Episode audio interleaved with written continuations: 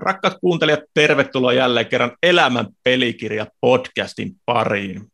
Podcastin, jota teemme rakkaudesta urheilijoihin. Minä olen Arto Kuuluvainen ja juonan podcastin totuttuun tapaan yhdessä Toni Salmelaisen kanssa. Moi Toni. Terve, terve. Mitä Toni, sun suhde koripalloon? Tota, varmaan yhtä paljon kuin Juho jaksossa mainittiin mun hyvin pyörivistä nilkoista, että, että koris ja nil, nilkat niin ei ole hyvä yhdistelmä. Ja tota, nopea mä oon aina ollut, mutta tota, en mä kyllä ole hirveän hyvin osunut siihen niin kuin rinkulaan, tai niin kuin heloja on tullut en, enemmän, ja, mutta tota, kaikki muut siitä on handlannut, ja joskus sitä on tullut pelattua tota, ulkosalla johonkin street basket-turnaukseenkin osallistunut, mutta ei ole ollut niin kuin omin nainen laji itselle koskaan, äh, mutta ehkä varmaan tämä pituuskin on vaikuttanut siihen, että en ole sille tielle lähtenyt, mutta tota, äh, näitä sanotaanko heikoimpia pallolajeja ainakin itsellä, mutta tykkään niin kuin suuresti katsoa, olen innostunut varsinkin susijengin myöden ja no, kävin nuortenkin niitä maajoukkuetta katsoa ja, ja, ja tota, yliopistokorista tuli seurattua jen, Jenkeissä enemmän kuin sitten N B A:ta. Tuntuu, että siellä N B A:ssa ei ollut sama niin kuin intensiteetti aina, aina. Mutta yliopistoissa niin kuin, siellä on kaikki, kaikki pannaan likoa ja huikea laji. Aina tapahtuu.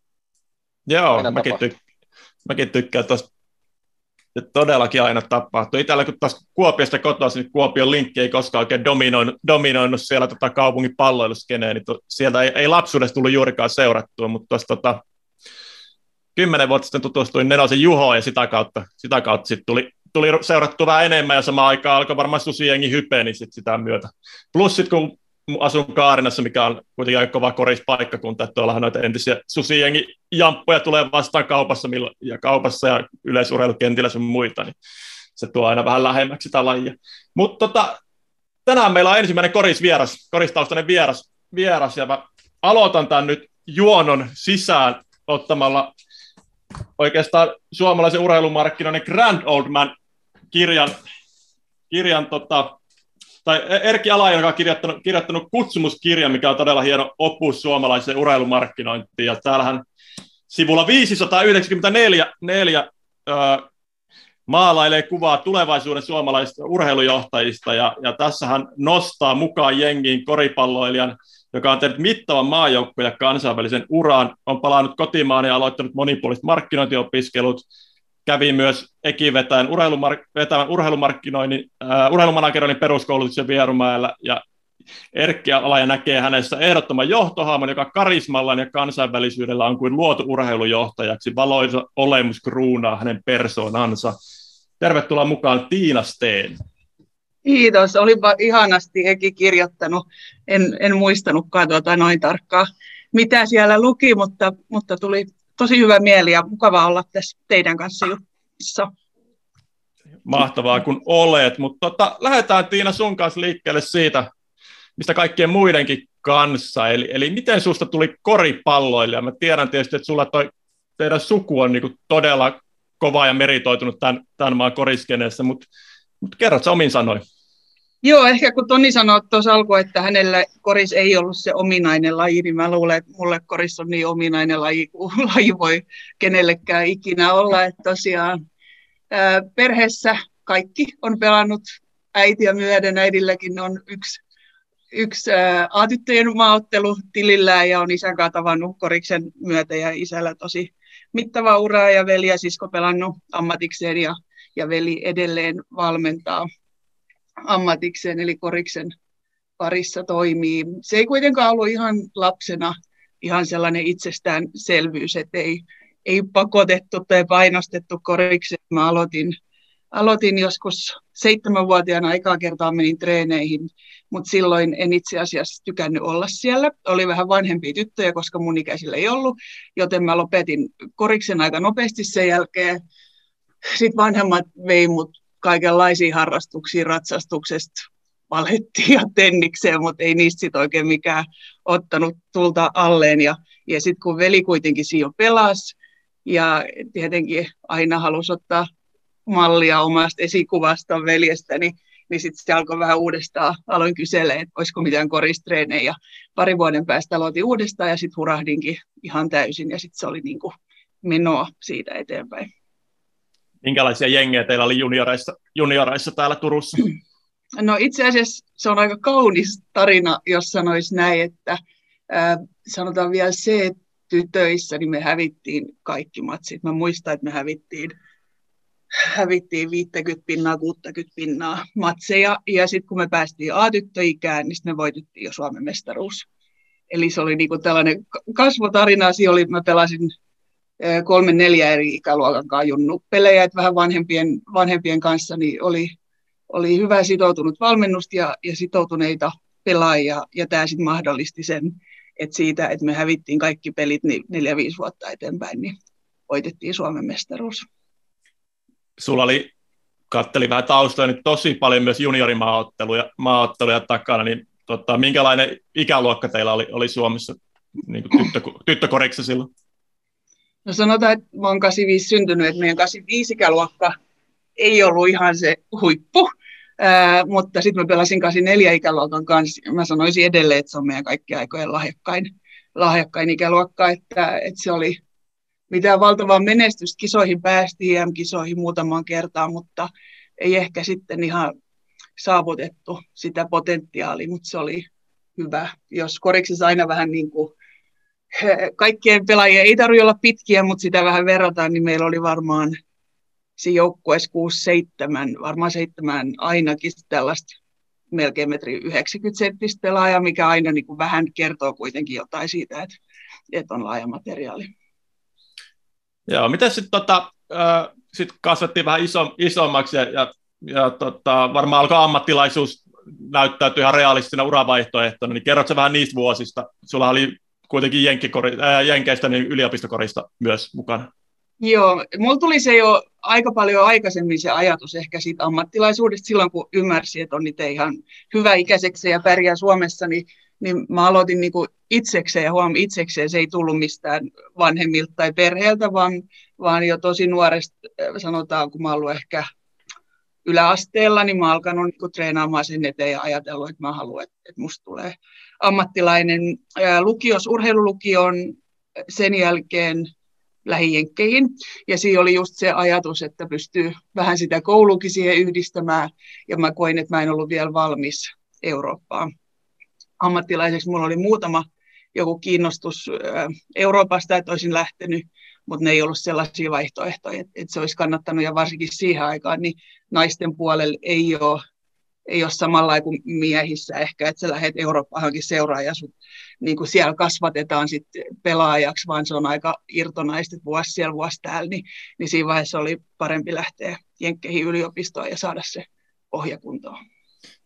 Kerrotaan, tai mietitään vähän sitä sun tuota jenkkeihin lähtöä, eli sä lähdit Turusta New Yorkiin, New Yorkiin siinä, ja oliko kulttuurishokki, ja mitä ylipäätään, miten se tilaisuus tuli eteen? eteen? Sieltä oli varmaan yhteyksiä sitten. Sitten sieltä suunnilta.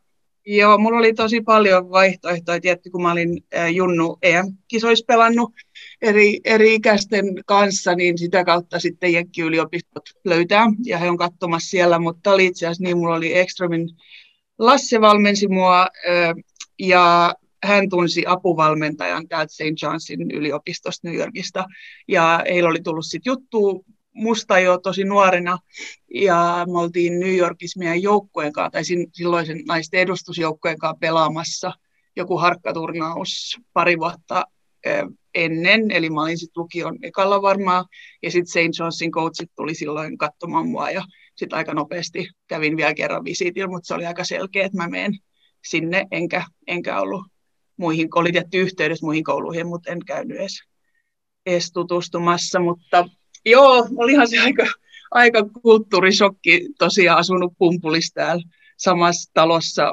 perheen kanssa koko elämän, ja, ja sitten sä lähdet yksin New Yorkiin, Queensiin, ei se ole ihan mikään maailman paras alue, se on Jamaikka, Queens on siinä parisadan metrin päässä, missä muun muassa viisikymmentä ammuttiin, niin sitten Tiina Blondi Suomesta lähtee, lähtee sinne seikkailemaan, niin kyllä siinä tuli kaikenlaista eteen, ja, ja siinä kyllä kasvoi ihan valtavasti. Ja ehkä sen neljän vuoden jälki oli sellainen olo, että kyllä nyt pärjää missä vaan. Et jos mä oon täällä selvinnyt ja kaikesta tästä täällä, niin, niin ei paljon enää hetkaa kaik, kaike, Kaikenlaista, nouseeko joku, joku ylitse muiden tai mu, muuta? Et, et voi kuvitella, mitä kaikkea siellä on ma, mahtanutkaan tulla.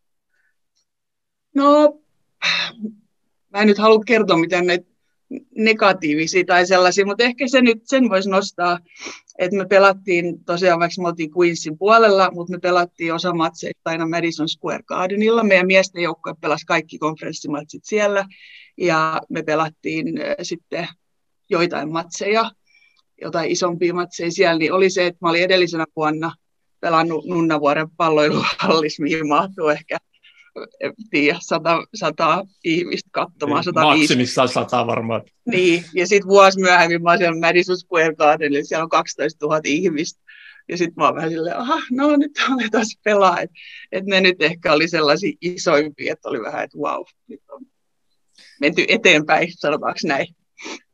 Miten tota, jengikaverit otti vasta, vastaan, kun blondi tulee Suomesta ja mitä tuossa lueskelin taustoja, niin oliko niin, että sun en, silloinen ää, joukkuekaveri on ollut myös nykyään niin kuin nyrkkeilyn naisten raskaussarjan mestari ja, ja, tota, ja osa oli ilmeisesti vähän niin kuin tiukemmista oloista tullut kuin tota, Turusta sinne. Niin, niin, Joo, mitä, no.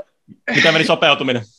No mun ensimmäisenä vuonna meillä oli unkarilainen tyttö, hän oli niin kuin viimeistä vuotta ja tietenkin hän otti mut sit mutta sitten siipien alle, mutta sitten sanotaan, että vähän oli ehkä vaikeuksia meillä myös ymmärtää toisiamme, vaikka ajattelin, että minähän puhun hyvin englantia, mutta sitten kun ne jenkkitytöt alkoi puhumaan, niin, niin se koulu englantia siinä vaiheessa hirveästi auttanut, mutta joo, Daniel Jan Chambers oli sitten sellainen, että mun ekana vuonna jo, ekat puoli vuotta mä en uskaltanut jutella hänelle, koska hänen koko se olemus, hän on melkein metri, varmaan metri kahdeksankymmentäviisi pitkä ja yhdeksänkymmentäviisi kiloa pelkkää lihasta ja, ja reitsit menee tuonne pitkällä selkään ja koko se olemus oli sellainen, että mä niin kuin pelkäsin ihan valtavasti, mutta jotenkin siinä kävi niin, että meistä tuli kavereita, meidän huumori tai joku siinä oli, että kohtas ja sitten meistä tuli ihan niin kuin parhaat joukkuekaverit sen jälkeen ja mä olin heidän, meidän, heidän perheen luon käymässä monta kertaa ja, ja hän oli, äh,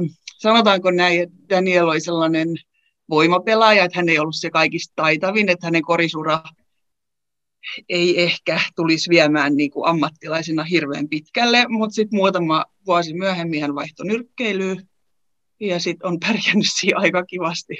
Et, et oli se aikamoinen tarina hänelläkin, että yliopistokorispelaajasta sitten ammattinyrkkeilyyn. Joo, me, meillä oli tota... Ää... Hamed oli aikaisemmin, mikä on Squashissa Harvardin, Harvardin coachi, coachi ja kertoi siitä, miten siellä on niin kuin lajiharjoittelu ja muu. Miten tota, koriksen osalta voin kuvitella, että, voisin kuvitella, että siellä on niin kuin fasiliteet ollut aika kunnossa ja niin kuin kaikki treenaaminen ja muu opti, optimoitu, mutta kerro, kerro vähän, mitä, se oli, mikä, mitä, mitä muistoja sulle jäi siitä puolesta? No oli se tosi ammattimaista. Et mä sanoisin, että vaikka mä oon Euroopassa ollut sen jälkeen hyvissä sarjoissa, ja joukkueissa, niin ei, eihän missään ole sellaisia fasiliteetteja, mitä siellä on. Että, että mitä tahansa, sulla päivystää koko ajan fyssari, sä voit mennä sinne mihin aikaan tahansa päivästä, sulla niin kuin kaikki hoituu. Toki treenataan kovaa, treenataan paljon, mutta sulla on niin kuin, meillekin rakennettiin uusi treenikeskus just siinä mun tokan, tokan vuoden alkuun valmistu, niin kaikki mitä sä ikinä tarvitsee urheilemiseen, niin, niin kaikki on niin kuin pedattu sun valmiiksi. Pitää vaan ilmestyä paikalle ja tehdä parhaansa. Just näin. Mitäs tota, opinnot? Öö, oliks, muistanko oikein, että se oli psykologiaa ja liiketaloutta vai mitä se on? Joo, mä olin pitkään siinä mietin, että oliko mä business vai, vai psykologiaa ja jotenkin se psykologia sit valikoitu siihen pääaineeksi. Öö, sanotaan, että kun sä tuut Suomesta ja lukiosta, niin se ei ollut ylitse pääsemättömän vaikeaa, vaikka tehtiinkin englanniksi. Et, et sit viimeisenä vuotena joutui vähän pinnistelemään. Varsinkin mä olin sit keväällä hetken aikaa Losissa naisten N B A-joukkueen Los Angeles Sparksien kanssa ää, training campillä, ja se oli just samaa aikaa siinä, kun sit oli kaikki loppukokeet ja lopputyöt, niin siinä mulla oli haastavaa sen koulun kanssa, mutta muuten se meni aika, aika helposti, voisi sanoa näin. Joo. Mitä sitten, äh, se oli yliopistotutkinto taskussa ja sitten tota, sit oli edessä, edessä ammattilaisuus, niin kerrotko vähän niistä, niistä miten, tota, miten ammattiura sitten lähti liikkeelle? No se kävi tosiaan niin, että silloin keväällä jo mulla soitettiin draftipäivän aamuna Losista. Losin päävalmentaja ja halusi jutella ja hän kysyi, että ollaanko mua draftaamassa, että onko jutellut muiden joukkueiden kanssa. Ja, ja minä sanoin, että en ole kenenkään jutellut, enkä ole käynyt missään pre-draft-kämpeillä ja, ja muuta. Ja, no sitten hän kysyi, että jos me ei varata sua, mutta me halutaan, että sä tulet Losiin, että pääsetkö lähteä ensi viikolla. Sitten mä menin sinne treeninkämpille ja olin siellä varmaan kolmisen viikkoa ja päivä ennen eka harkkamatsiin, niin tipuin sit siitä. Meitä oli varmaan kuusitoista siinä jäljellä siinä kohtaa. Mutta se oli tavallaan sellainen mulle niin kuin tosi iso etu, että vaikka mä en päässyt joukkueeseen tai yhteenkään matsiin, mutta siitä oli tosi paljon helpompi aloittaa sit ura, ura Euroopassa. Sanoin, että sopimuksen arvo nousi jonkun verran niin kuin sen takia, että oli edes käynyt siellä muutaman viikon ja, ja tota, muutenkin tietenkin on Euroopassa pelannut maajoukkueen kanssa, niin, niin aika hyvät näytöt. Näytöt sitten sieltä, ja meillä oli naisten maajoukkueen päävalmentajana oli Domingo Diaz, espanjalainen, ja hän valmensi Kanarian joukkuetta. Ja sitten kesällä, kesällä mulla ei ollut vielä sopimusta, ja tuli maajoukkueen mukaan, ja sitten siinä kävi niin, että mä lähdin sinne Kanarialle Mingon mukaan, ja Mingon valmennukseen sitten ensimmäiseksi Joo. vuodeksi. Se meni sinänsä aika, aika smoothisti siitä. Ja sä olit vasta kolmas suomalainen, joka oli tota W N B A-leirillä, mitä tuossa katselin. Uh, no mitäs Kanarialla? Minkälainen koriskene on Kanarian saarilla? Tämä kuulostaa erikoiset. Siellä ei käy äh, matseissa, ei käy juurikaan ihmisiä. No okei, aika turistipaikka. Me ollaan siinä Las Palmasissa. Mutta äh, se seura on tosi vahva ja se kulttuuri on tosi vahva. Me pelattiin Eurocupia, eli me lennettiin ympäri Eurooppaa. Lisäksi jokainen sit sarja, Espanjan sarjamatsi, niin me lennetään ensin sieltä Kanarialta maihin ja sitten lähdetään pikkuautoilla vetää johonkin kaupunkiin viiden tunnin päästä. Silloin kyllä ei paljon rannalla olosta nautittu, että meidän vapaapäivät oli matkustuspäivät, joten tota, oli se aikamoinen vuosi, mutta kiva vuosi ja, ja hyvä niin kuin ensimmäinen vuosi. Joo. Mites tota, jos vähän pikakelataan, sulla on muitakin seuroja Espanjassa ja sitten siellä mahtuu vuosi Kreikassa, niin tota, minkälainen, minkälainen tota, kul, kokemus ja kulttuuri oli toi kreika, kreikkalainen koriskulttuuri? No sanotaan näin, että jos mä olisin saanut mun kaikki rahat sieltä, niin mä kehuisin sen maasta taivaisiin tällä hetkellä. Mä viihdyin siellä kyllä hyvin, mä olin Atenassa ja seuraa. No, aika tyypillinen tarina, että varmaan puolet rahoista on siellä saamat ja mulla on edelleen, tämä on niin hölmö tarina, mutta mulla on edelleen avaimet mun Kreikan kämppää, koska mä sanoin, kun mä olin jo kauden jälkeen ootellut pari viikkoa siitä, kun mä sanoin, että mä en lähde ennen kuin rahat tulee, ei tullut. Sitten mä olin silleen, että no niin mä lähden. Ja sitten mä sanoin, että mä palautan nämä avaimet vasta sitten, kun mä oon saanut mun rahan. Ja ehkä niillä oli edullisempaa sitten vaihtaa ne lukot, mutta edelleen löytyy Atenan kämpää avaimet, mutta muuten se oli kiva kokemus ja, ja viihdyin, viihdyin kyllä ihan hyvin. Ei treenattu ehkä niin paljon kuin Espanjassa, mutta se koriksen taso oli kuitenkin silloin siellä, siellä hyvä ja oli ulkomaalaispelaajia. Meilläkin oli kaksi jenkkiä, kaksi eurooppalaista ja sitten kreikkalaisia. Ja onhan se intohimo, mikä niillä kreikkalaisilla on urheilu ja niillä faneilla, niin se oli välillä vähän hulluakin. Että kyllä meitäkin sieltä kun Panathinaikosta vastaan pelattiin, niin, niin poliisi saattuella mentiin hallia ulos ja peli keskeytyi lopussa, kun sieltä alettiin heittää tuhkakuppeja ja vesipulloja kentälle. Se on aika, aika perus. Et on siinä vähän ero. Niin, vähän ero. Erilainen kulttuuri kuin jossain Forssassa. Siitä on muuten, muuten vasta kymmenen vuotta, kun sä oot lähtenyt Ateenasta. Et, et, tota, ava, avaimet on edelleen taskussa. Niin. Nostitko sä mitään Tota... isompaa ke- keissiä siitä vai yrittänyt omin, no, omin, omin taisteluin? Tota. Kun tässä, oli, tässä on myös, niin kuin mä oon itse siinä vähän hölmästi toiminut, koska mä lähdin sinne ilman agenttia. Mulla oli agentti Espanjassa, joka mukaan mulla niin kuin tosi isot sopparit. Mulla paljastui, että hän oli valehdellut, valehdellut tai nostanut seuraa, mun vanhaa seuraa kohtaan joku kanteen, mihin myös mun nimi oli laitettu, joten mä sitten en halunnut tehdä hänen kanssa enää. enää töitä, kun hän oli mokannut sen ja sitten toisen ison sopparin. Ja sitten me mentiin maajoukkojen kanssa pelaamaan Latvia vastaan. Mä pelasin tosi hyvin ja Latvian päävalmentaja oli kreikkalainen. Niin sitten äh, kreikkalainen valmentaja kysyi multa, että haluanko mä lähteä sinne Kreikkaan pelaamaan. Ja mä sanoin, että, että no mulla ei ole nyt agentti, että mä irtisanoisin tyyliin eilen. Ja sitten jotenkin mä koin hänet niin luotettavana, koska hän oli niinku Euroliiga-coach ja Latvian maajoukkueen päävalmentaja. Ja mä ajattelin, että jos mä lähden hänen kautta, niin mua silloin niinku ei voida tavallaan millään tavalla kusettaa. Mutta se todistautui nyt sitten vääräksi. Mutta siinä kävi niin, että ää, seura on siis Panionios ja seura porskuttaa edelleen. Mutta ää, seuran naiskoripallo meni kuulemma konkurssiin, vaikka siellä taas nyt uudestaan pelataan. Mutta mulle sanottiin, että, että jos mä vien sen niin kuin FIBAan tai oikeuteen, niin kuin sitä ei ole enää sitä naiskoripalloseuraa siellä, niin mä en periaatteessa, niin kuin, tai että aika pienet todennäköisyydet, että siitä saa mitään. Että se se niin kuin meni, meni sitten siinä. Mä ajattelin, että jos mä alan sitten ulkomailta käsin Kreikassa jotain oikeusjuttua pyörittää, niin ei siinä ole varmaan kyllä sit itse ainakaan voittajana tuulos. No, että on niin Euroopan maista kiekossa on just no, Ranskaa ollut tässä esillä, mutta tota, Briteissä kanssa, mutta Sveitsissä yhtä lailla on useasti Saksassa, niin saadaan niin kuin vääntää ja kääntää tota, palkkojen kanssa. Ja, mm-hmm. ja itsellä oli ja kyllä... y- y- yhtä, yhtä lailla, tota, en, en ole tainnut mainitakaan näissä, mutta tota, silloin kun aivotärähdyksen takia joutuu olemaan pitkään poissa, niin yhtäkkiä niin sanoi, että, että ei maksatakaan sata pinnaa, vaikka sopimuksessa luki, että sata pinnaa on, on loukkaantuminen tapahtunut missä tahansa, niin kuin vaikka kaukalla ulkopuolisissa asioissa. Mutta tota, sitten, sitten väännettiinkin kättä siinä ja olet itse muutenkin niin kuin aivan luilla ja, ja maassa, mm. niin, niin, niin tota, ihan hirveitä. Joo, joo. Tota, se on tosi paljon, niin kuin, no en halua sanoa, että erityisesti naiskoriksen puolella, mutta myös ihan yhtä lailla miesten, mä tiedän, lentopallossa ja, ja monessa muussa lajissa, niin Kreikka on ollut. Tietenkin tästäkin on nyt tosiaan se kymmenen vuotta aikaa, kun mä oon siellä ollut, että asiat on varmasti toivottavasti muuttuneet, mutta se oli, se oli sitä aikaa. Joo, ja en ollut ja... ainut meidän joukkueesta, joka ei saanut, että mä olin itse asiassa aina kuukauden niin kuin edellä niitä, että mun sanottiin, että mitä sä, että sä et voi valittaa, että noin muuten ei ole saanut kahteen kuukauteen mitään. niin, niin sit.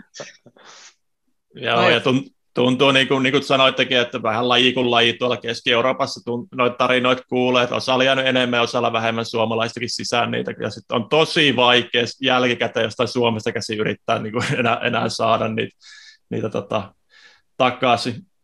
Joo, mutta sitten Sitten mentiinkin tota Saksaan ja siellä menikin pitempi, pitempi periodi sulla. sulla oli. Mitä, mitä sitten saksalainen kulttuuri, joka on sitten taas hyvin erilainen johonkin Kreikkaan verrattuna, vähän niin yö ja päivä, niin miten, voisin kuvitella, että suomalaiselle sopeutuminen sinne oli ehkä vähän helpompaa, vai oliko? Oli.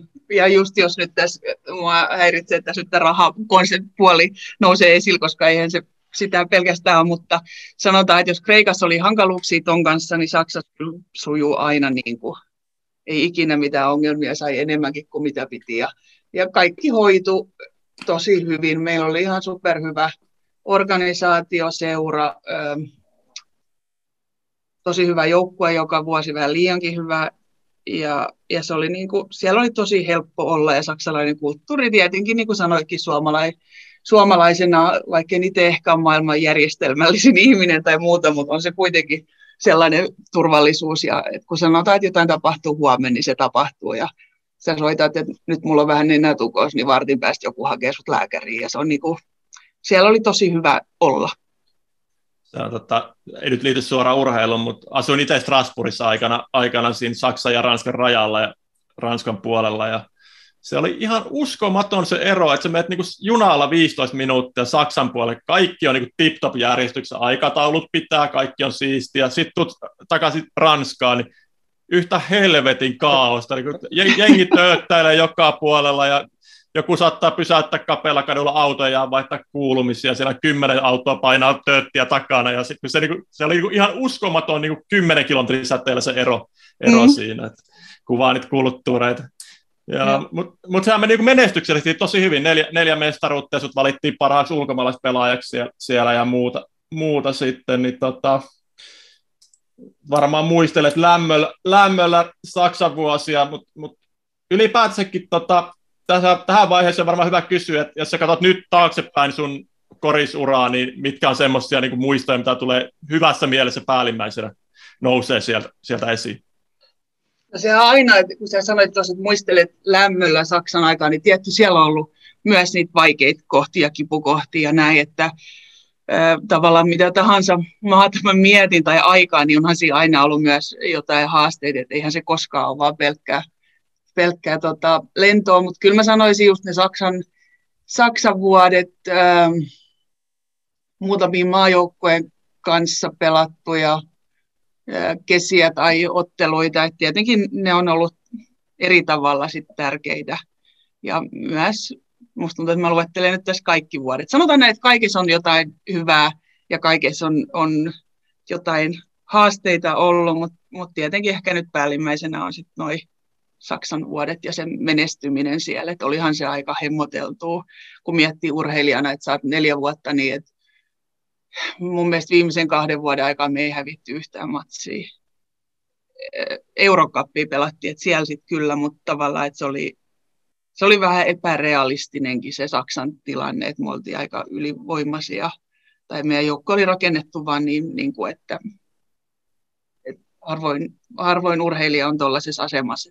Että sä tiedät, että vaikka sä itse pelaisit miten huonosti, niin silti te voitatte, kun sieltä tulee seuraava tai sitä seuraava, ketä on myös niin kuin saman tason pelaaja.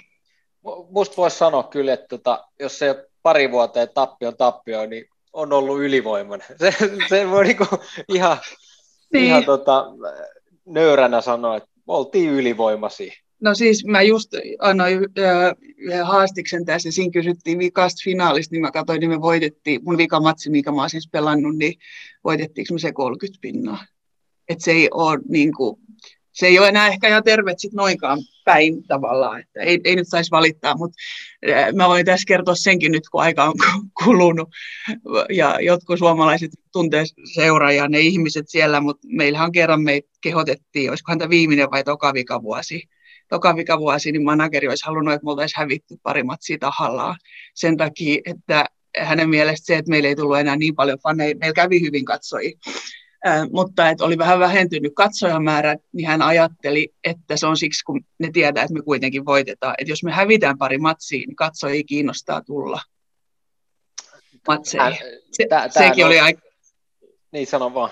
Niin, että se, sekin oli aika erikoinen tunne pelaajana, kun sä tiedät ennen matsia, että seura haluaa, että te häviitte. Sitten koutsikin tulee koppia on sillä lailla, että, että te tiedätte, mitä seura haluaa, mutta mä en aio niinku keho, tai mä en sano tästä mitään.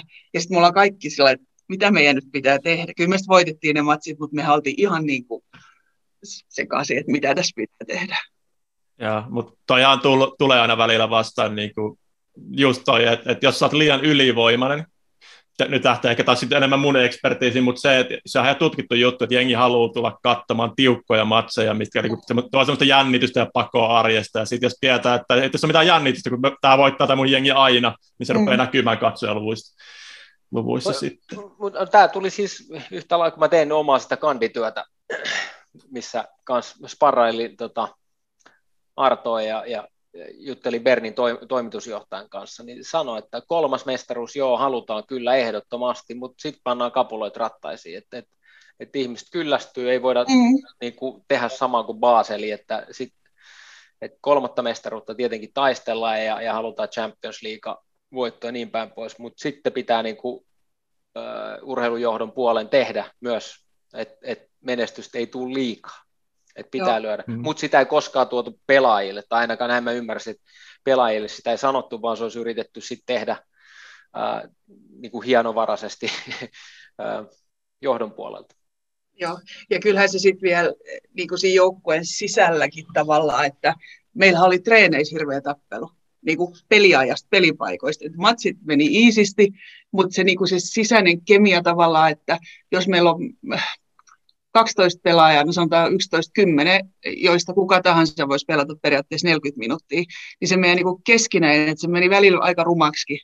Myös minut itseni on kerran heitetty treeneistä ulos meidän jenkin kanssa, että nyt menette koppiin istumaan ennen kuin tästä niin kuin tulee. Ja mä oon maailman kiltein ihminen, ne ketkä tietää, mutta niin en ole mitenkään Mutta se keskinäinen kilpailu oli niin kovaa. Mulla on enää murtunut treeneissä. Niin kuin meillä oli kovempaa niin kuin taistelua treeneissä kuin matseissa. Ei, ei sekään ole niin kuin ihan... En valita siitä, mitä oli, mutta et siinäkin on haasteensa, sanotaan näin. Joo. Mennään sitten tota, siirtymään niin sanotusti toiselle uralle, mikä tiedän, että se on sullekin sydäntä lähellä niin kuin isossa kuvassa. Et miten sä sitten teit niin kuin päätöksen lopettaa koripallon? No se oli sitten jo siinä muutama vuosi sanotaan, no sen kun menin Saksaan, vaikka meillä oli siellä mitä parhaimmat fyssäri- ja lääkäripalvelut, mutta mulla alkoi kroppa vaan niin kuin laittamaan tosi kovaa vastaan, että koko ajan oli, ei ollut niinkään, että tulisi niin kuin yksittäisiä vammoja, vaan mulla on niin kuin kuluma, rasitusvammoja yksi toisen perään, ja, ja se alkoi olemaan niin kuin varsinkin vikat kaksi vuotta, niin, niin kuin sit mielen päälle käy, kun sä et pysty treenaamaan. Mut laitettiin tekemään, mulla oli joku tällainen neurologi, me tehtiin jotain niin kuin silmäharjoituksia, että me saataisiin, tai niin kuin sellaista aivotreeniä, että me saataisiin multa kipua pois niin kuin polvesta ja muuta, että, että mulla meni aikaa enemmän päivässä fyssarilla kuin, kuin treeneissä, enkä mä pystynyt enää suoriutumaan niin kuin sillä tasolla, millä mä olisin halunnut, vaikka se riitti siellä, se olisi riittänyt niin kuin monessa muussakin paikkaan, mutta se oli, se oli henkisesti tosi rankkaa, ne kivut, ja sitten se niin kuin, että mä oon siellä pikkukylässä Saksassa tuijota seinään ja pidän jääpussia polvia ja mietin, että mä täytän kohta kolmekymmentä, että onko tässä niin kuin, oli jo sitten saavuttanut kuitenkin aika paljon ja tuntui, että mä en enää mene eteenpäin, että nyt tämä suunta alkaa olla aika selkeä ja, ja sitten mä ajattelin, että tämä ei ole se, mitä mä haluan niin kuin jäähdytellä täällä ja sitten vaan koko ajan tulla katkerammaksi tavallaan siitä, että on huono olla, huono olla siellä ja sitten mä olin tosiaan lähtenyt Suomesta silloin kahdeksantoistavuotiaana.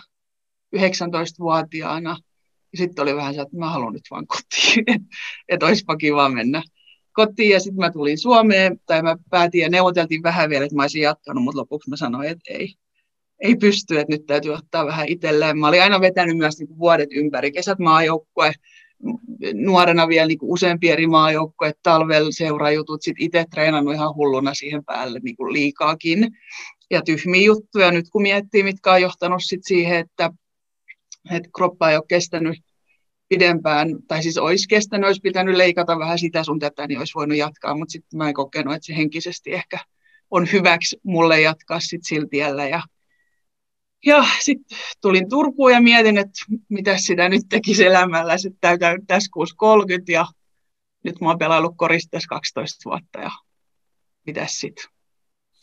Ennen kuin mennään siihen, mitä, mitä sitten, niin mä voisin Tonille heittää tuommoisen niin kivun kokemusasiantuntijana ja sen niin yhteyden tuohon mentaalipuolelle, että minkälaisia ajatuksia herättää? No, tuossa tuli mieleen heti, että et, et siinä vaiheessa, kun sä puolitoista tuntia jumppaat niin nivusia polviin ja, ja kaikkea muita niveliä ja, ja mitä tuleekaan, ennen kuin sä pääset edes niin harjoittelemaan ja alat tekemään sitä päivittäin, niin kyllä siitä niin se ilo ja se, miksi sitä on alettu tekemään ja muuta niin kuin poistuu ja, ja, ja tota, pidemmän päälle, niin sitten kun se ei ole enää hauskaa, mm. niin et sä jaksa sitä enää. Niin sitten se on mielen päälle alkaa käymään päivittäin niin, niin, niin paljon, että et tota, se ei ole kiva. Ja tosi moni, niin kun sä katot, että et se joutuu valmistaa kehoa, niin että pääsee edes reenaamaan. Niin, niin joo, kun... siis että pitää... Pitää lämmitellä, että sä pystyt alkaa lämmitellä. Joo, niin, niin, ja, ja tota, ähm, et kun se kipu on, niin kuin, se on aina läsnä, enemmän tai vähemmän. Ja, ja niin kuin just puhuttiin aikaisemmassa jaksossa tästä näin, että et kun siihen on tottunut, si- siihen kipuun, että et, et, mi- milloin se muka menisi niin kuin liiallisuuksiin. Mutta tässä näin sitten, kun tulee tämä henkinen kipu vielä siihen päälle ja... ja äh, tota, se hauskuus alkaa niin kuin loppumaan, että et, ei, ei löydy sitä iloa, tai ilon päiviä on vähemmän kuin, kuin tota, ää, mm. sitten ää, puidaan vaan niin kuin sen kivun kanssa ja taistellaan, niin, niin tota, kyllä sit, niin kuin ne kohdataan sitä, että päivät al- alkaa olla niin kuin lu- luettu, et ennen tai myöhemmin kuin se loppuu joka tapauksessa, halusit tai et. Voisin ottaa niin kuin memento mori -ajatus, että me kaikki niin kuin ollaan kuolevaisia ja jokaisen urheilijan on hyvä muistaa, että myös sun urheilu, kilpaurheiluura tulee loppumaan ennemmin tai myöhemmin, halusit tai et. muutama poikkeus, joku golfari tuo saattaa olla, ketä who knows, pelaa vielä kuusikymppisenä ammattilaisena, mutta tota, jokaiseen taitaa löytyy niin kuin poikkeus. Joo. Mitäs Tiina, sitten sit sä tulit takaisin kotiin Turkuun ja, ja tota, mitä sitten tapahtui?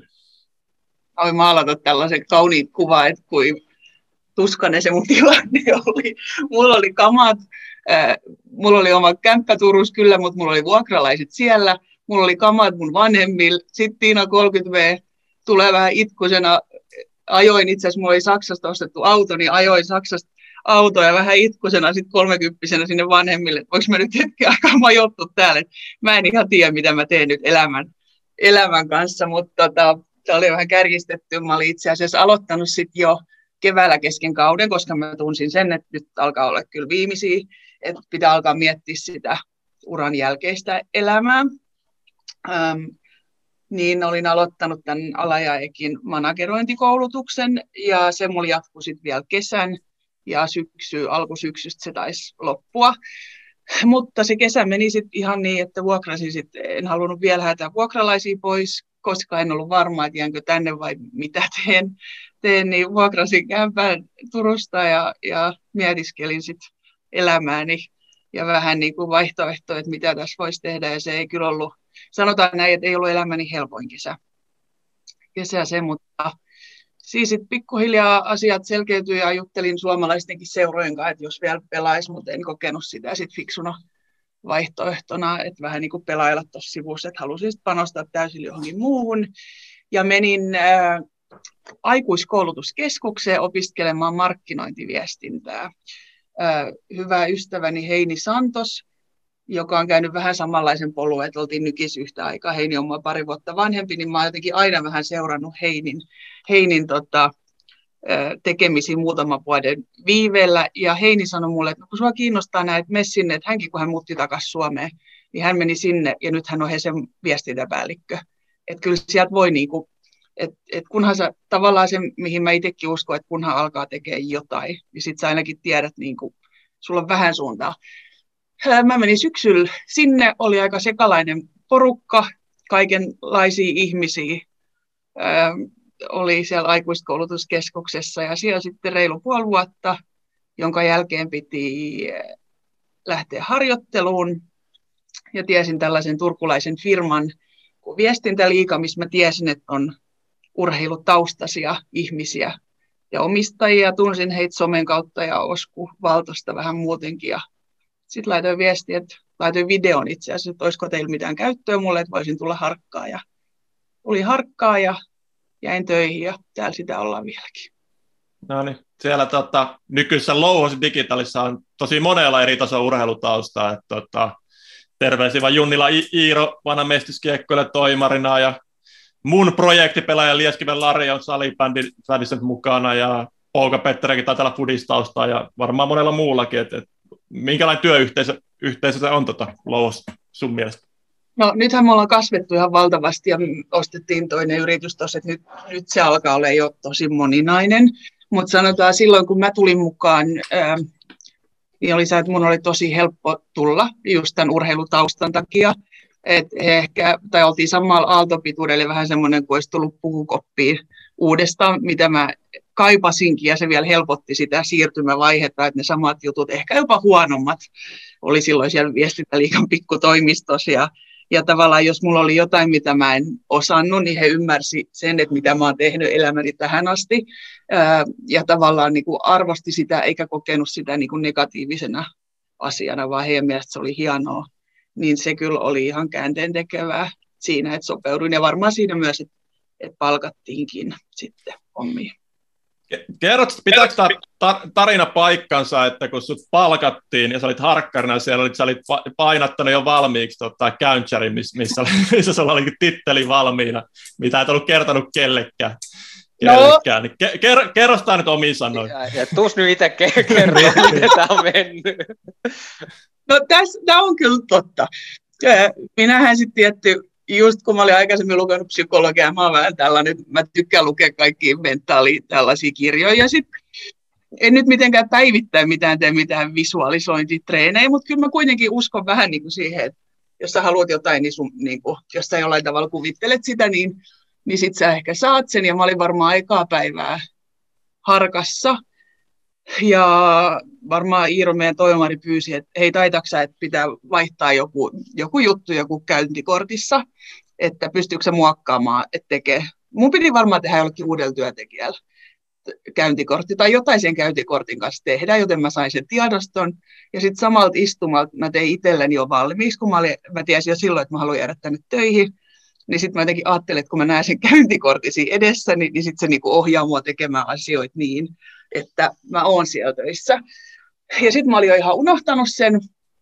Olin tallentanut sen johonkin syvällä tiedostoihin. Ja, ja sitten kun mut oli palkattu, niin sitten sit Iiro oli, että hei, että pitääkin sitten käyntikortti sulla tehdä, että pitää pyytää, että joku taittaa sen, joku harkkaa. Sitten mä olin sillä, että no itse asiassa mulla on se kyllä valmiina tälle, että se on ollut jo tässä pari kuukautta. Eli piti paikkaansa. Ihan, ihan mahtavaa. Aikomus ohjaa tekoa ja et, et, sittenhän se sieltä tuleekin, se tulos yhtä lailla. Mutta näinhän se menee ihan oppikirjojen mukaan. Tuo ihan monen, mm. monessa kirjassa mainittukin. Ja miten me visualisoidaan asiat, niin useimmiten kyllähän ne sitten myös to, toteutuu, kun tietenkin se työ pitää tehdä tai teko pitää. Aivan, joo, joo. Eikä no se joo. tietenkään sitä, sitä vielä tästä viestintäliikalouhoksen, että eihän se ollut, että mä tulin harkkaan ja niiden mielestä oli vaan niin siistiä, että oli urheilija, että ne palkkas, mutta kyllä mä tein ihan niin kuin kaikkeni silloin, että mä todistan, että, että jos en, no ehkä en voi todistaa, että kaikki osaa, mutta ainakin, että mä oon valmis oppimaan ja, ja tein kyllä niin kuin paljon hommia, että, että ei se ilmaiseksi tullut. En epäile yhtään. Niin kuin, en. Eikö toi nyt konkretisoi aika hyvin se, mitä Toni aika paljon puhuttu meidänkin niin kuin omissa bisneksissä ja muussa se, että et kun asetat sen tavoitteen ja itselle selkeästi, niin kyllähän se nyt tulee urheilu D N A:ssa meillä kaikilla varmaan se, että sitten me niin kuin tehdään töitä se, että me päästään sinne. sinne. Ja tästä päästäänkin aika hyvällä aasisillalla seuraavaan kysymykseen. Eli, eli mitä Tiina koet, että mitä urheiluuran oppeja sä oot pystynyt hyödyntämään nykyisessä duunissasi? Voi, niin paljon kaikenlaista. Sanotaan, että, että ehkä se tärkein mun mielestä kaikista tekemisissä on kuitenkin se niin kuin asenne ja se tapa tehdä asioita, että ne niin kuin tehdään eikä jäädä jaarittelemaan ja sulla on selkeä suunta, mihin sä meet, että tavallaan ne työkalut vaan vaihtuu ja tietenkin sun pitää oppia erilaisia asioita, mutta se niin kuin loppujen lopuksi niin kuin urheilussa ja työelämässäkin sä haluat päästä niin kuin nykytilanteesta johonkin pisteeseen. On se meillä sitten vaikka, että sä haluat, että sun asiakas menestyy paremmin tässä asiasta ja he saa enemmän asiakkaita. Ja sitten sun pitää vaan miettiä, että miten mä pääsen tonne, mitä me tehdään. Ja sittenhän se on vaan sitä niinku työntekoa sitä kohti. Että kyllä mä sanoisin, että sellainen yleinen niinku asenne tekemiseen, että tehdään eikä jäädä, jäädä tota liiaksi pyörittelemään. Sitten varmaan se on tosi tärkeää, että pystyy tulemaan ihmisten kanssa toimeen kaiken maailman erilaisten ihmisten kanssa, ettei tule sitä, sitä ongelmaa. Ne ehkä on sellaiset niin kuin keskittyminen tai painealla, painealla tekeminen, kaikki tällaiset, mitä siis luonnollisesti tulee myös mukaan. Kerrotko vielä vähän, vähän, että mitä sun työnkuvaa kuuluu tänä päivänä tota, louhoksella? Joo, no mun virallinen titteli on Äh, varmaan asiakkuus- ja projektipäällikkö ja sitten markkinoinnin strategi. Eli mulla on asiakkaita tai projekteja, enemmän niin kuin jatkuvia asiakkuuksia, firmoja, tosi isoista, vähän pienempiä. Ja, ja tavallaan vastaan siitä, että he saa kaiken meiltä, mitä he haluaa. Että heillä on ongelma ja sitten mä keksin siihen, tai me keksitään ratkaisuja, mä katson meiltä sopivan tiimin siihen auttamaan. Ja tavallaan koordinoin niin kuin asiakkaan ja sitten meidän meidän tiimien tai tiimin, tiimin välillä ja teen sellaista markkinoinnin strategiatyötä, eli vähän sitä isompaa kuvaa ja isompia linjoja. Toki aina kun tulee jotain urheiluun liittyviä juttuja, oli minkä kokoisia tahansa, niin kyllähän mä sinne aina pusken mukaan. Et, mutta et pääasiallisesti koitan auttaa asiakkaita kaikilla niin kuin meidän työkaluilla. Just näin. Onko Toni sulla, sulla vielä jotain? No, mä, mä, tää on lähellä sydäntä ollut myös sua ymmärtääkseen urheilijoiden siirtyminen uuteen elämään tai, tai uuteen elämän vaiheeseen. Niin, tota, huomasin tuolta on seuraava maali, tai haluaisitko siitä kertoa kanssa? Sanoit, että sitten se on vähän, vähän jäänyt hiljaisemmalle, mutta tota, ideana se on ihan mahtava ja sitähän tässä ylipäätänsä yritetään, että saataisiin urheilijoiden arvostusta nousee ja, ja autettua sitten nimenomaan tässä siirtymän vaiheessa ja sitä siltaa pienennettyä tai, tai miten se nyt sa- sanoiskaan. Joo, seuraava maali oli, tai on yhdistys ja oli tapahtuma. Tämä tuli just silloin, kun mä itse lopetin, niin sinä kesänä. Keräsen Mira, entinen kilpa-aerobikka, ja, ää, jonka vähän tunsin, mutta en kunnolla, niin hän kerran soitti mulle ja kysyi, että ei, et, mä oon kuullut, että sä oot lopettamassa, että miten sulla menee.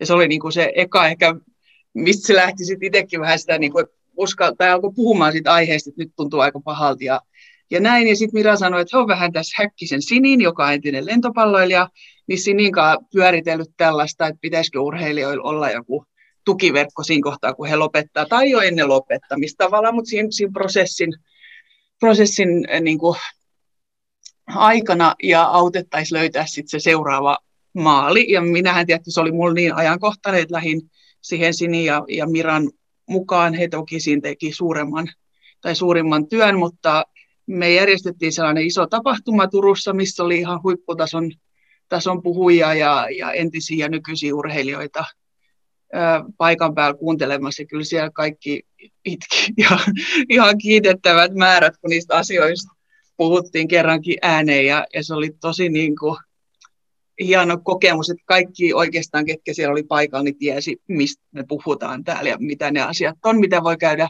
läpi. Tietenkin osalla menee helpommin, osalla Osalla menee vaikeammin ja itsekin aika vähän kuitenkin pääsi, että asiat on niin kuin mennyt tosi hyvin. Nyt jälkeenpäin kun katsoo, vaikka siinä on ollut vaikeita, vaikeita vaiheita, mutta, mutta se oli tosi, tosi upea tapahtuma ja yhdistys on jossain määrin edelleen voimissa. Ja ideana on se, että urheilija kun lopettaa, niin voi olla yhteydessä ja, ja lähteä vaikka saada lenkkikaverin tai puhua puhelimessa jonkunkaan näistä aiheista, mistä vieläkään ei kuitenkaan sitten ihan hirveästi puhuta, että voi olla haastava aihe ja niin kuin vaihe se siirtymä.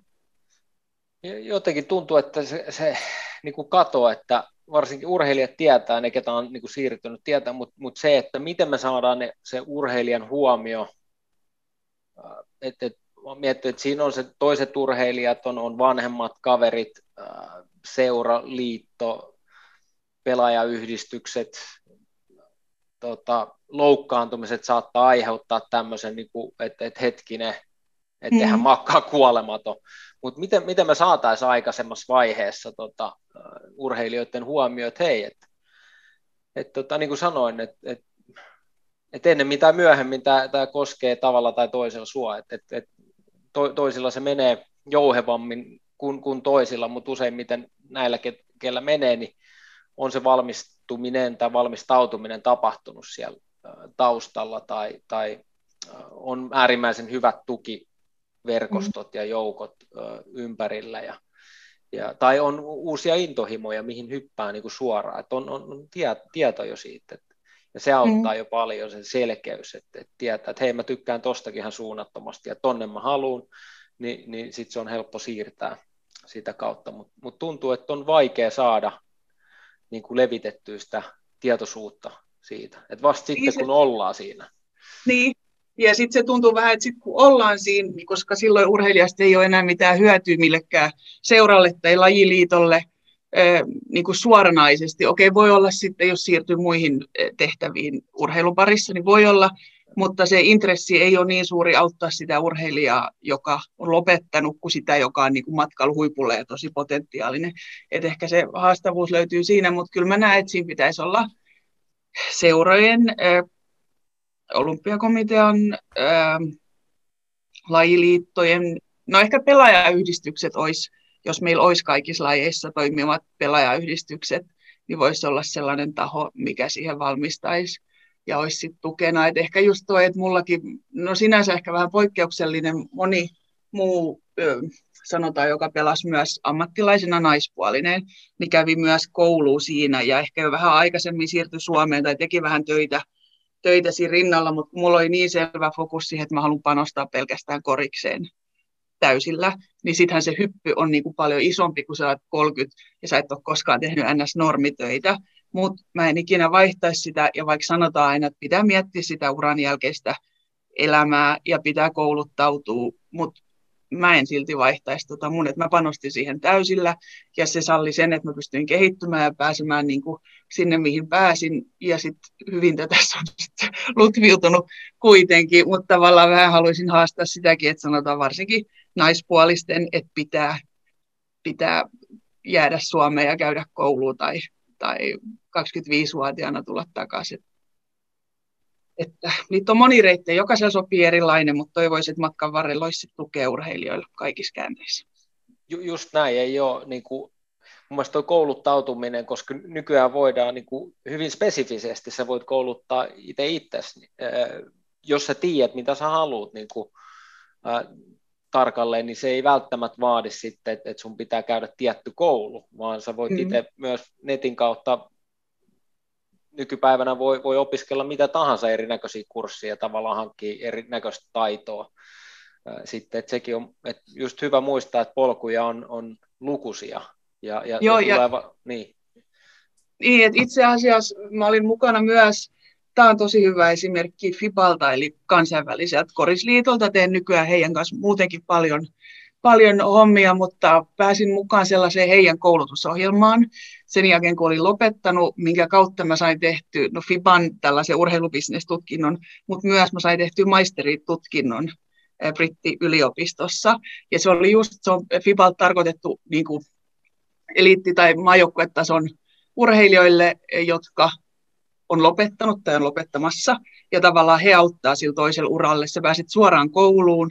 No okei, tietenkin sen mukaan, että mitä sulla on taustalla, mutta sillä tasolle tavallaan he järjestää sut kouluun, äh, mihin sä oot niin kuin lopettanut silloin joskus, ja tukee siinä koko prosessissa, että sä pääset työelämään. Ja me oltiin Kauniston Villen kanssa, äh, Ville on nyt kansanedustajana, niin Villen kanssa hypättiin siihen ohjelmaan, ohjelmaan silloin mukaan, ja sitä kautta sain tehtyä maisteritutkinnon sitten töiden ohessa. Se oli to, toi on hyvä esimerkki siitä, että miten Joo. voi no, no, on tosi, tos, tosi hyvältä. Tosi hyvin. Fudiksessa on samanlainen kanssa, tota, se tehdään Tanskaan, Tanskaan niin tota, niin huippupelaajille. Muista, la, muista lajeista en tiedä onko, ei ole tullut vastaan. No, tähän lisäisin, niin sano vaatiin. Ei kun oli sitä vielä sanomassa, että onhan noi eh, kalliita projekteja, että ymmärrettävää, että ihan kaikki niitä ei, ei tarjoa. Tuossakin oli Erasmus-tuki siinä takana, että FIBA pystyy järjestämään, mutta jos rahaa sataisi taivaalta, niin mikä siinä olisi kaikkien lajien järjestämässä? Niin, toi, joo, no, no, tohon niinku lisäisin sen, että on myös niinku paljon niitä, tai paljon, mutta on, on niitä urheilijoita, ketkä on hoitanut koulutuksen ja, ja kaikki niinku taustalla tosiaan on perhe ja on tuki, mutta silti se väistämätön sisäinen muutos, tai miksikä haluukaan sanoa, tai mit, mitä aiheuttaa tämä elämän tapa, elämäntilanne muutos, ja Emilia jaksossa on puhuttiin just näistä niin kuin aivomuutoksesta ja, ja tulee eri kirjoissa, että, että kun ollaan totuttu tiettyyn ja yhtäkkiä tulee kuitenkin, että, että me kaivattaisiin tota, rehabbi tästä näin, että, että opetetaan, tai opetellaan siihen uuteen ja totutellaan siihen, että kaipaa sen vierotuksen tavallaan urheilusta. Mä oon miettinyt, että itsellä on mennyt niin kuin tähän niin kuin päivään saakka tyylisesti, tämä nyt viimeiset vuodet, niin ei ole, kaivan, ei ole, ei ole pakko enää sellainen urheilla. Et mun ei ole niin kuin pakko saada sitä piikkiä enää, et, et huumepiikki, näin, näin se varmaan voisi kutsua sitten, et sitä se on ollut. No, mä voin vielä yhden esimerkin kertoa tässä, sit, kun siirryin työelämään. Sitten mä tein vähän siinä niin kuin myyntiä myös, tai tein edelleen. Ja sitten mulla oli niin kuin eka kauppa alkoi olla lähellä, mä tiesin, että nyt tulee kaupat. Mä kävin hakemaan joku skumppapullo, mä otin sen niin kuin mun laukkuun mukaan, mulla oli jotain pieniä skumppalaseja. Kun mä ajattelin, että sitten kun tulee kaupat, niin se on samanlainen kuin oltaisiin voitettu jotain, että kaikki jo alkaa silleen jee, jee. Mä jotenkin kuvittelin sen näin. Ja sitten kun sieltä tuli se sähköposti, meillä oli pieni toimisto tosi jokirannassa, ja sitten mä olin silleen, hei, kaupat tuli muhun, ja sitten kaikki on silleen, okei okay, kiva, ja jatkaa hommi. Sitten mä jäin silleen, mitä mä luulin, että me kaikki niinku, vähän tuuletetaan, niinku jotain, että antakaa mulle jotain. Niin. Sitten mä jäin, ai niin, tää on työelämää. Että et, hetkinen... jäi siis kumppa sinne kassiin. Niin, et, eikö nyt et, mennäkään tuohon yhdessä syömään ja, ja ottaa snitselit. Et. Nyt työ palkittiin, mitä tässä on tehty. Mutta... Ai mahtava. Hui, huikeeta. No, mä, yes. mä, mä mietin, että mä ripustan sen eka, eka niin kuin oikeista töistä, tavallisista töistä niin kuin sen shekin tai, tai palkkakuitin, niin kuin minkä mä saan. Et, et, et, tota, se on itselle iso, iso muutos ja muuta, mutta tota, muistan kyllä, että kun se tapahtui. Ja muistan myös ekan, ekan kaupan, sekin tapahtui aika nopeasti ja hyvä fiilis siitä tuli ja vähän taputteluita, mutta sitten se menee eteenpäin, rattaat pyörii. Niin kuin. Että pitää tehdä lisää maaleja, lisää, lisää, lisää. Mm. Ja se kausi ei koskaan lopu, niin kuin tavallaan, kun se vaan jatkuu ja jatkuu. Urheilussa oli se, että se on selkeä, että kausi on tästä ja sitten hengähdetään ja sitten uudestaan, mutta nyt sä meet vaan niin kuin. Joo, Infinity Game, kyllä. Siitähän äh, Cubani, Mark Cuban, The Business of Sport, The Sport uh, Business, niin kirjoitti kirja. Se on ihan, ihan mukavaa luettavaa. Tämä on vielä pakko sanoa, että kausi ei koskaan loppu, niin mulla oli ainakin oli yhdessä pörssiyrityksessä töissä, ja meillä oli tietysti aina vuosibudjetti, ja aina, aina päästiin kuitenkin hirveä rutistus joulukuussa, että päästään sinne, ja vähän niin kuin tavallaan omaan mestaruuteen vähän ylitetäänkin, se on hyvät bonukset, mutta sitten kun tammikuussa niin kuin jatkuu, siinä ei mitään breikkiä, vaan sitten kun lähdetään nollasta rakentaa sitä seuraavaa, mikä on aina vähän kovempi, niin se oli jotenkin tosi tyhjä olo aina niin tammikuun, että et, niin lähdetään, lähdetään taas, taas niin kuin liikkeelle. Vähän niin kuin harjoitettu training camp tyylisesti, mutta tuota, kuitenkin koko ajan pitäisi tehdä tulosta, tulosta niin se pidemmän päälle se oli vähän raskasta. Mutta mut olisiko se viimeisen kysymyksen aika?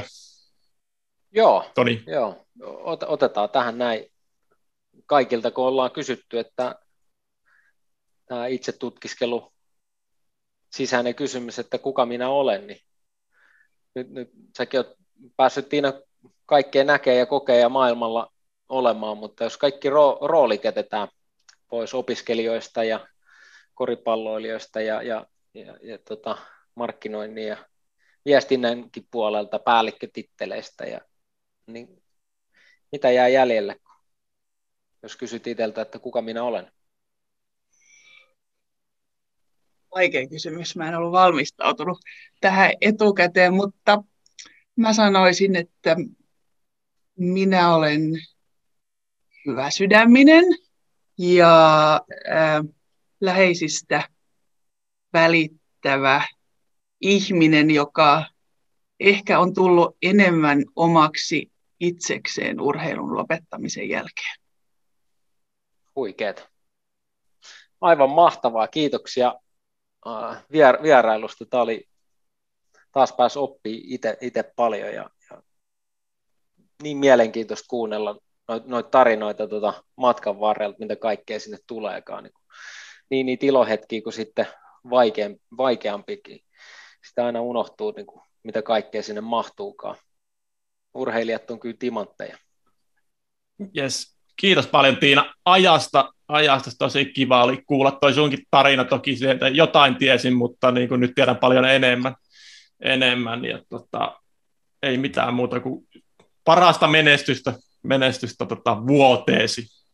Kiitos paljon ja myös teille tuntuu aina, että sit kun näistä asioista pääsee tällä vähän syvällisemmin puhumaan ja varsinkin ihmisten kanssa, jotka niin sanotusti tietää, mistä puhutaan, niin tätä voisi jatkaa niin kuin purkaa koko sydämen tähän, mutta mä luulen, että tähän tuli nyt tarpeeksi tälle päivälle. Kiitos teille, oli tosi mukava. Kiitos ja moi moi. Yes, moi.